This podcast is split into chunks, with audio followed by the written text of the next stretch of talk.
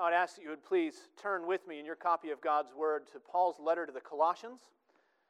Tonight, on this occasion of uh, an ordination service, uh, we are looking at Paul's letter to the Colossians, chapter one, and we're going to read the close of this chapter, verses twenty-four to twenty-nine. This is, in many ways, Paul's defense of his own ministry. We see him uh, from time to time writing to uh, the Romans, uh, to the Galatians, I'm sorry, to the, uh, to the Corinthians, to the Colossians, other places in the New Testament defending what it is that he does as a minister of the gospel. And it seemed appropriate tonight to look together uh, at these words as we consider what it is the Lord is calling Andrew to do and how he calls us to lift him up in prayer and encouragement in the Lord. And so we're looking at Colossians chapter one, God's Word tonight, reading verses twenty-four to twenty-nine. And before we read these words, please join me again in prayer as we seek God's blessing upon them. O glorious Lord and giver of all good gifts, we thank you for this, your living word. We pray that by your Holy Spirit, you would help us to see and to understand it, that we would know more than what it means uh, for a man to be a pastor, that we would know what it means for us to follow you and to trust in you as our Lord and Savior. Help us to see Christ here in this passage.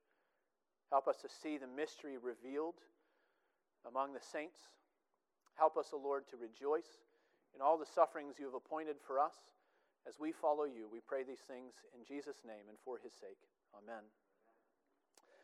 Well, now I would ask that you would stand together with me, with me as we give attention to the reading of God's holy word. Hear God's word as we find it in the letter to the Colossians, chapter one, beginning in verse twenty-four. Now I rejoice in my sufferings for your sake, and in my flesh I'm filling up what is lacking in Christ's afflictions for the sake of his body, that is, the church, of which I became a minister according to the stewardship from God that was given to me for you, to make the word of God fully known. The mystery hidden for ages and generations, but now revealed to his saints. To them God chose to make known how great among the Gentiles are the riches of the glory of this mystery, which is Christ in you, the hope of glory. Him we proclaim, warning everyone and teaching everyone with all wisdom, that we may present everyone mature in Christ. For this I toil, struggling with all his energy that he powerfully works within me. Amen. And thus ends the reading of God's holy and inerrant word. May he add a blessing as we study it together tonight. You may be seated.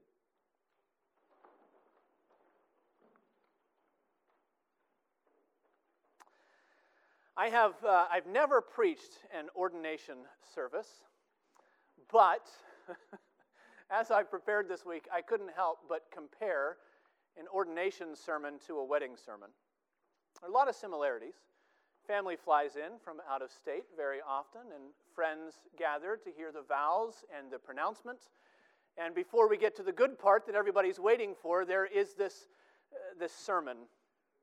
In many people's minds, hopefully a short one. And in some ways, and in the excitement, the pastor, I think, is tempted to preach exactly what the congregation may be looking for. He's tempted to preach a sermon that's all about, in a wedding, about the happy couple, or at an ordination, all about the pastor. I think in some ways it's worse at a wedding, actually, uh, because the, the couple is standing there right in front of you the whole time, and if you want to say anything meaningful to the congregation, you've got to pa- you've got to preach past them. And so it almost feels like one more uh, one more session of premarital counseling with one hundred people listening in. And uh, the, the temptation here uh, tonight is to focus all of our attention on Andrew, to focus all of our attention on what he's being called to, and to make this like one more private conversation that you might get to eavesdrop on. As I recently reminded some of our newlyweds, a wedding isn't about the bride and groom. Marriage is a public ceremony because marriage is a public relationship. And the couple live out their vows on display in a community, and so too for ordination. Our service tonight isn't simply a private ceremony for Andrew and for his family. This is, first of all, a worship service. And God's people have gathered together to glorify Christ our Savior, to come and to celebrate our Savior and the power of his resurrection. And as we celebrate our risen Lord, we celebrate also the God who raises up men into ministry. And that is at least as public as any marriage. The, the pastor is a public person, a public figure. He lives his life, he fulfills his ministry in full view of the context of a community. In fact, without the community, there really isn't a point to the pastor. You can be a lot of things without a community. You can be a scholar. You can be a guru. You can be a theologian without a congregation. But in order to be a pastor, you need a people. There are sheep that have no shepherd, but the same is not true in reverse. I think that's why Paul so often pauses in his letters uh, to educate the church on the role of the pastor. Not just so the candidates know what they're getting into, although that's part of it, but also so that the people of the church would know what to expect and how to pray for the men that God is choosing to call into ministry. And it's significant, I think, that tonight Andrew is not being ordained with fifty other men that he doesn't know somewhere in some secluded denominational headquarters in some other state where we'll never see it happen. Andrew's being ordained here by men he knows, among people he has come to love in this church. And he's being ordained here because this church, this community, is going to be the context in which his ministry takes shape. And we all ought to know what to expect of him. And Andrew, you ought to know the priorities that will give your ministry purpose. You also need to know how to preach a three-point sermon. So, we're going to look together uh, with Paul tonight uh, at three non-negotiables of faithful Christian ministry. And I'll give you a heads up that, uh, that the priorities of ministry, it's all about what God is doing for his people through his pastors. It's all about God's calling on you, Andrew. It's about his message through you, and it's about his power in you. Now, Paul begins with God's calling. You know, one of the other uh, similarities between a marriage ceremony and an ordination ceremony is the temptation to preach that sermon uh, and to make it overly optimistic. Uh, you want the, uh, the fledgling couple to imagine a friction-free relationship. And you want the pastor to imagine that ministry is going to be nothing but uninterrupted joy. It's going to be full of encouragement. It's going to be full of, of conversions. It's going to be full of fellowship with God's people. And this is another place that Paul helps us out, actually, uh, because uh, almost universally, when Paul describes his own ministry, he uses language related to suffering. That's the case here as well. Those two concepts seem to be inseparable in Paul's mind, ministry and suffering. He tells us here that he is suffering on behalf of the Colossians. He's suffering Uh, for their sake. He is, he's doing his part, he says, to fulfill, to complete the full number of afflictions that God has appointed for Christ's body, that is the church, while they are on earth. And you can read the itemized list in Second Corinthians of all the other uh, sufferings that Paul endured. Paul says there that he was persecuted and perplexed and afflicted and struck down, says that he faced beatings and stonings and shipwrecks and hunger. And now, as Paul writes these words, he is in prison in Rome, or at least somewhere in prison on his way to that city. And he's imprisoned precisely because he has had the gall to preach the message of Jesus Christ to nations outside of Israel.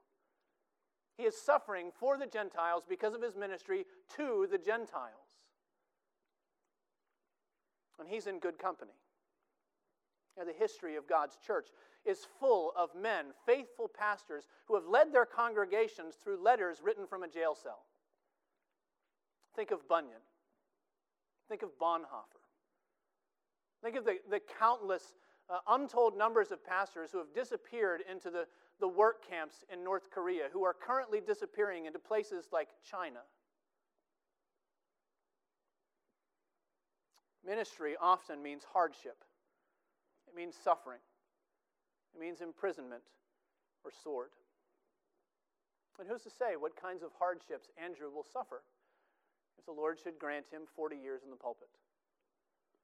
I realize that we don't live in North Korea. We don't live in a place like China, but we live in New England. We live in New England in the twenty-first century, and we all know that this is not the place where Andrew is going to be received in the larger community as an invaluable asset. In our tiny little circles, pastors are respected. But in society, especially in our larger society, maybe pastors are tolerated. Maybe they're ridiculed. Maybe they're opposed. I find that, that when I meet somebody new and I begin to strike up a conversation and I talk to them and everything is going well for a while, and then that inevitable question that I'm trying to delay for the entire time, they say, "So what do you do?" And I go, "I'm a minister." So I'm a minister. They go, "Oh, okay." And that's it. That's the end of the conversation. That's how, that's how pastors are treated very often in New England. But that's okay. There's nothing wrong with that. There's no reason, there, there's no room to, to whine in ministry because you've been disliked by the culture, or you've been, you've been trolled on social media, or even if you, you happen to be the target of, of hate speech legislation aimed at biblical views, views of morality. There's no room for that sort of thing, because the reality is that on some level, gospel ministry involves suffering for the sake of God's people. That's the calling, and so Paul told Timothy to share in suffering as a good soldier of Christ Jesus. He told his son in the faith to share in suffering, while he himself was, was even rejoicing in it. That's what he says here. That's his approach to suffering. I rejoice in my suffering for your sake, he says. Not suffering for the sake of, of suffering. Not suffering as some sort of weird masochism because he just likes to be disliked. Suffering for the church, suffering on behalf of God's people, affliction on behalf of the church. He rejoices in that kind of hardship because it was part of God's calling on his life. Remember Saul on his way into Damascus on the road there. And the Lord appeared to him in a flash of light, and he spoke to him, and he took him from being a persecutor to a preacher of the gospel. Then he led him into that city further in, and he, he spoke to Ananias, and he told Ananias about the call that he was putting on, on Saul's life. And this is what he said, Acts chapter nine, beginning in verse fifteen. He is a chosen instrument of mine to carry my name before the Gentiles and kings and the children of Israel, for I will show him how much he must suffer for the sake of my name. And I think everywhere that Paul went and every suffering that he endured, he remembered the weight of that call. I think it was that call that made his suffering tolerable. Again, not, not because he just liked being disliked, not, not because he, he wanted to be persona non grata in the in the first century world. He he remembered this, and it made it it made it uh, tolerable. It made it even joyful, because his suffering was a sign that God's stewardship was being fulfilled in his ministry. And so every hardship that he faced was a gospel witness that the Lord had set him apart to make the word of the cross known through his feeble body. It was God's call upon Paul that made his suffering joyful. He says in verse twenty-five that he was made a minister according to the stewardship from God that was given to him for the church. This was his calling. Not something that he took up for himself, but something that was given to him. In our culture, the idea of a calling is, is constantly being sold to us as something that's tantamount to a triumph. We're told to find our calling. We're told to pursue our calling as though it were some sort of a lost puppy that needs to be rescued. But when we talk about ministry, the word about calling, it shouldn't be find or pursue. The word really is submit. That's what Paul had to do. The Lord called him, and it was up to Paul faithfully to submit to what the Lord had called him to, even though it meant suffering, even though it meant going maybe in places that he might not choose to go. He had to realize that God's plan for his life, his calling for his ministry, was greater than Paul's own ambitions for himself, and so he had to submit to God's calling. Now, admittedly, very few, if any other, pastoral calls are just like Saul of Tarsus's. You know, in Reformed churches, our theology of ministry focuses on what we call an internal call and an external call. That means when we discern if a man is being called into the ministry, we don't wait for a flash of light and a, and a voice from heaven. Uh, we look to the means that the Lord uses today. We look for that internal call, that sense of tug on, on a man's heart by the Holy Spirit, that he himself feels a desire to go into the ministry knowing what it entails. And we also listen to hear the voice of his visible church speaking to affirm the call of the man being raised up. And today that voice is going to sound in all of your ears. Today Andrew is going to be set apart for service by an act of God through his visible church. And today, Andrew, God's external call is placed upon your life.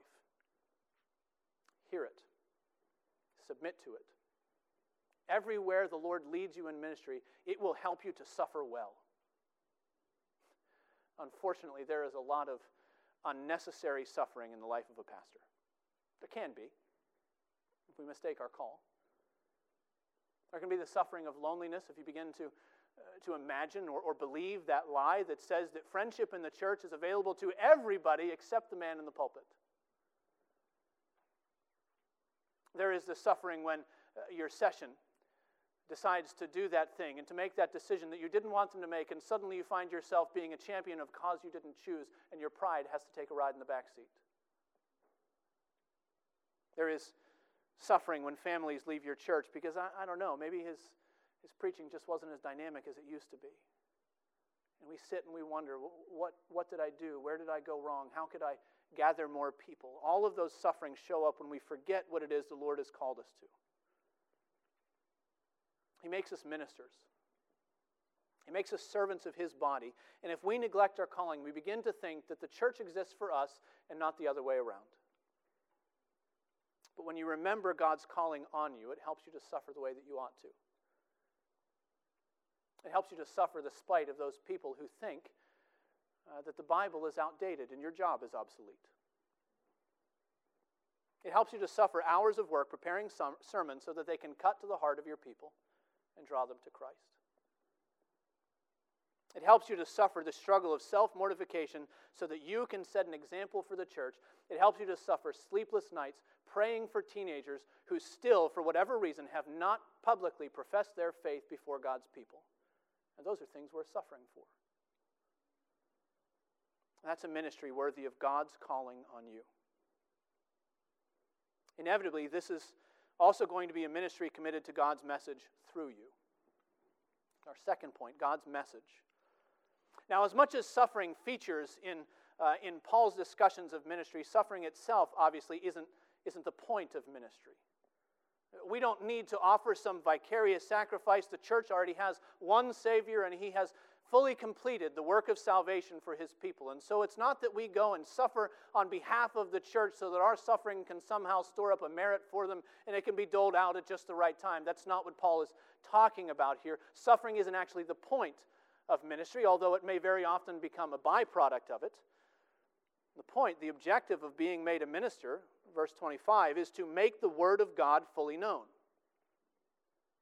It's true for Paul. It's true for every pastor who's come after him that Christian ministry is proclamational. The pastoral call is a call to declare the truth of salvation that has been revealed in Jesus Christ. You notice the way that, that Paul talks about declaring this message. It almost sounds like he's, he's zeroing in, he's evoking the thrill that it is to be involved in New Testament ministry. He calls it, verse twenty-six, a mystery. He says, the mystery hidden for ages and generations, but now revealed to the saints. That last phrase there, now revealed to the saints, that tells us that, that God's mystery, his message, is not some code that we've got to crack, but it's a solution that God is already giving to us. It's the answer in the back of the book, if you will. If we could flip to the end and see what's the answer to this problem, what's the answer to our problem? The answer to all of humanity's spiritual searching, even the searching of those who deny that they're looking for anything, what's the answer? Well, it's the message of Jesus Christ. Maybe sometime before the pandemic, I don't, I don't know if they're still doing it. Maybe sometime before the pandemic, uh, you went to one of those escape room experiences. And you know the places, the, the, the kind of place that you go and you pay somebody else to lock you in a room with six other people that you hope are maybe a little bit smarter than you. Because it's all a puzzle. It's all a race against the clock. The room is filled with, with props and with clues, and the idea is to crack the code, to figure out how to get out of the room before the clock runs out. And Paul is saying that's what humanity had been doing for generations, apart from God's glorious message revealed to his saints. It had all been a mystery. It had all been a puzzle, all an enigma, a race against the clock to figure out the answer to mortality, the answer to divine justice, the answer to that sense that we can't seem to shake, that we stand guilty in our sins and condemned before the God who made us. And what shall we do? How shall I go to God? It was a puzzle. Obviously, at times, it was a collaborative effort, and, and there were bright points along the way, and there were some answers that seemed to approach something that made some kind of sense. But just imagine the generations. Imagine the ages that spent all of their strength groping the darkness and never even came close to opening the door. Paul is writing to Gentiles here. Imagine, if you will, the hopelessness of first century paganism. It was a free-for-all. They had no idea what they were doing. They were making it up as they went along. It was full of magic. It was full of manipulation. It was full of praying to, to whatever demon demigod you could conjure up behind rocks and storms and, and flashes of lightning.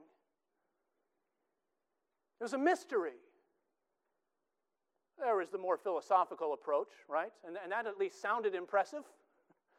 There were teachers, and there were schools, and there were grand sweeping statements about moral imperatives about the examined life and the virtuous life and the, and the productive life and all of these other things, but even that got pretty old after a while. And in Paul's day, you could find all the restless intellectuals sitting around Athens, we learn in the book of Acts, spending their time in nothing except hearing and telling something new. What is it today? What's the answer du jour? What, what are we going to find as we try to crack open this mystery, as we try to answer this question of who we are and what we're doing here and what is it all about? It was all a mystery. According to their worldviews, the heavens were locked from the other side.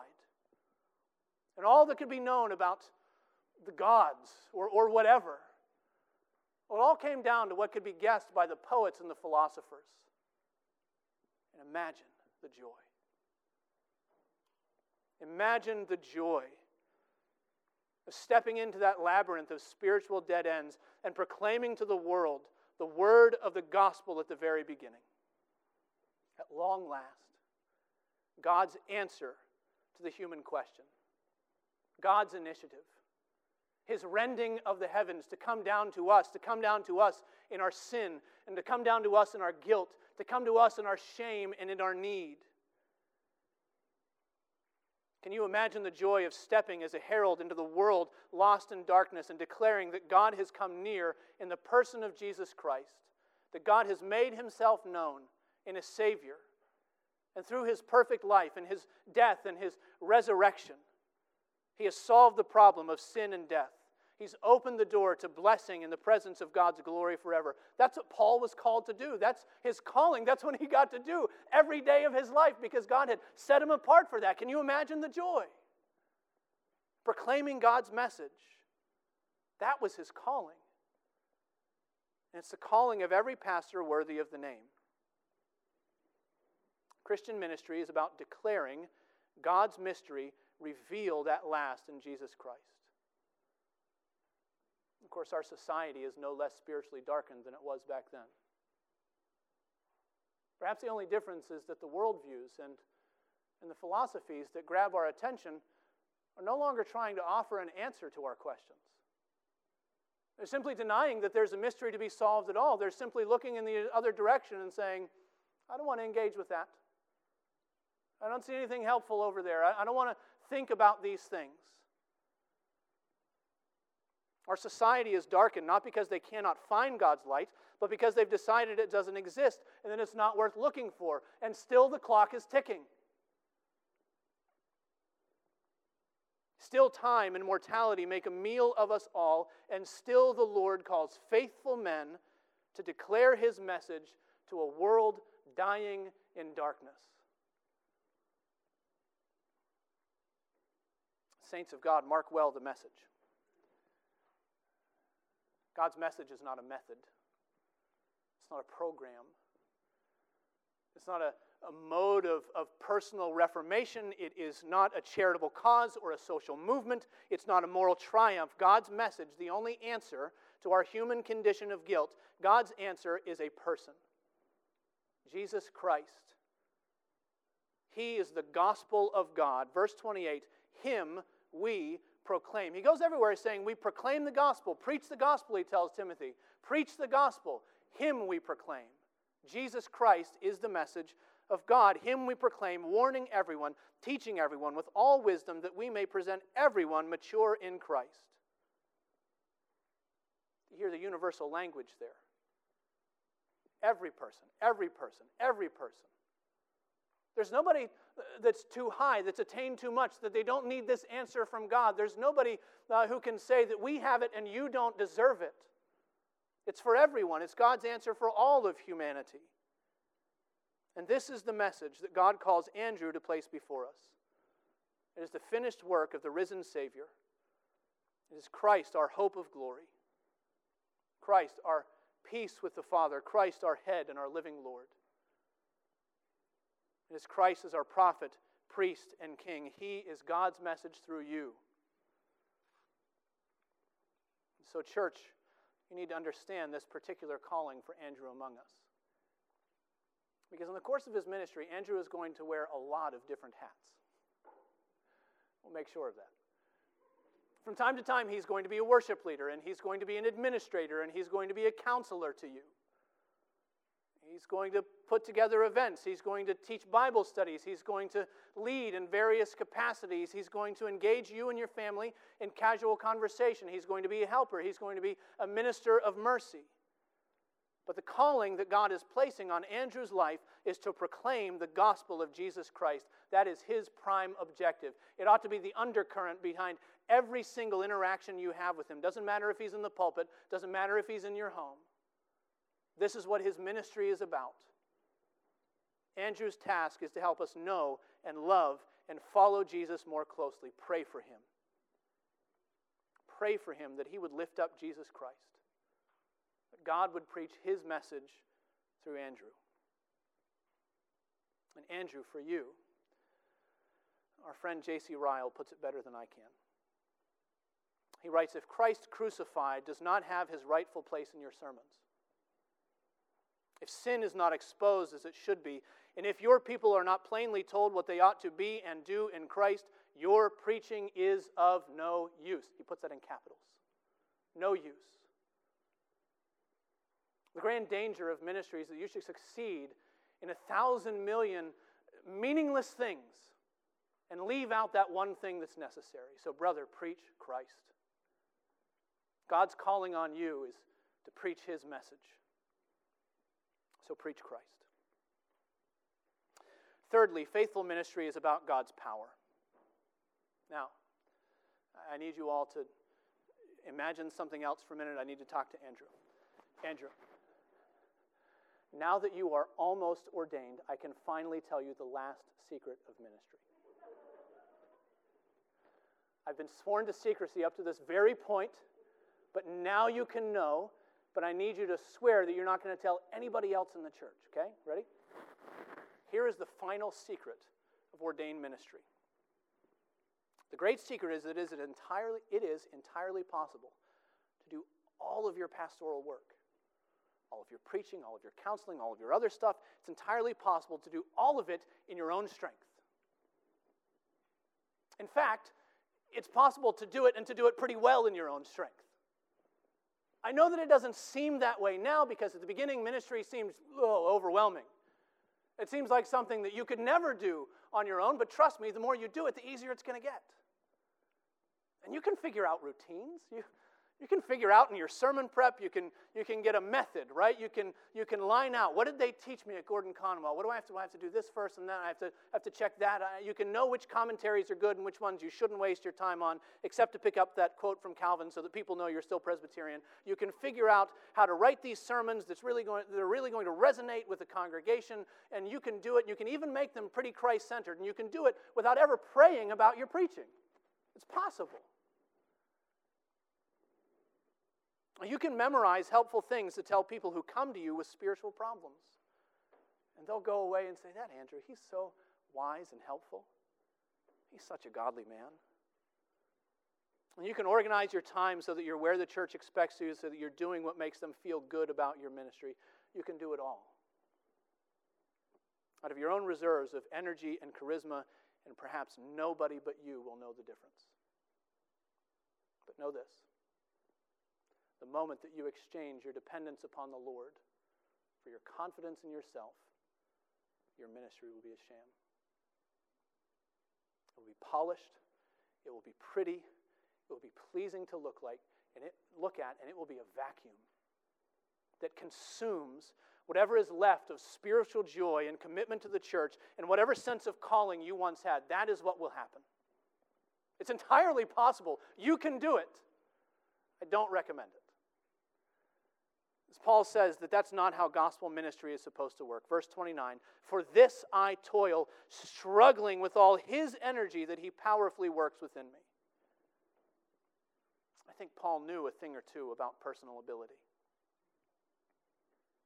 He knew how easy it is for a competent man to coast through ministry. Do you remember back in Acts chapter four where, where Peter and John, two of the men that we saw in our reading today, Peter and John preached before the Sanhedrin in Jerusalem.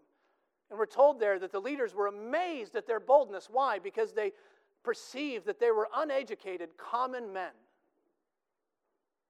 No one was ever amazed at the things that came out of Paul's mouth because he didn't have that uneducated, uneducated common background. He was credentialed. He was trained. He was a Pharisee of the Pharisees. He was educated at the feet of Gamaliel.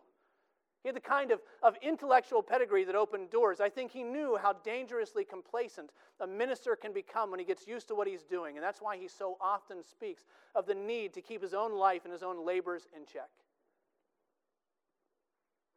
Notice the language of verse twenty-nine. He says, for this I toil. There's our word again that we saw a few weeks ago, agonize. For this I toil, struggling with all his energy that he powerfully works within me. The language there, it's a mix between industrial and athletic. It highlights the kind of uh, consistent, strenuous effort that's needed to fulfill the calling of pastoral ministry. And Paul says it's not, at least in his case, it's not an effort that comes merely from himself, but from the God who's at work within him. What does it look like to toil, to, to struggle with God's strength and God's power? Well, I think it means a lot more than offering that perfunctory prayer before you begin the public ministries of God. Right? Hanging it like a, like a placeholder. See, I'm doing church work now. I've prayed. I've blessed it. That's not what he's talking about. I think he's talking about living in a constant state of prayer. That inner closet life that we find in, in the Sermon on the Mount. You know, one of the things we often uh, forget that when Jesus Uh, speaks in the Sermon on the Mount, and he warns people, he warns his followers, don't be like those that do their, their deeds of mercy out there to be seen by others. Don't be those that go and only pray when others can hear you. The people in the church that those warnings most apply to are the pastors who can stand in the pulpit and who can offer a prayer and speak a word and give an encouragement and have almost no spiritual life at all behind it. It's a warning, I think. So how does it happen? How does Paul live by, by God's strength? Well, I think it means that he lives his entire ministry in this recognition that he is engaged in something that is too great for him. He exhorts the converts, he, he resists the false teachers, he, he shepherds the flock, and he does it all uh, out of a sense that he is out of his depth, that unless the Lord should build his house, his human labors are in vain. But actually, that's when ministry becomes a blessing, not just to the congregation, but to the minister. Ministry is a blessing, not when it's smooth, not when it's easy, but when it's difficult. Especially when it's difficult enough to make you admit how insig- insignificant and insufficient you are for the task. That's where spiritual growth happens for the pastor.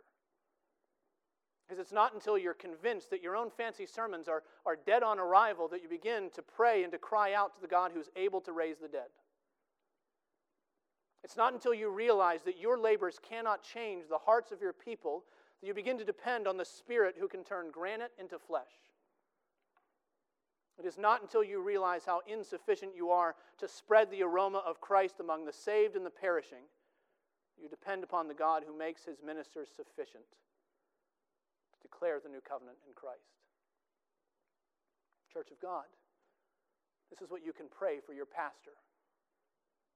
Pray that ministry would be hard. Pray that it would be difficult.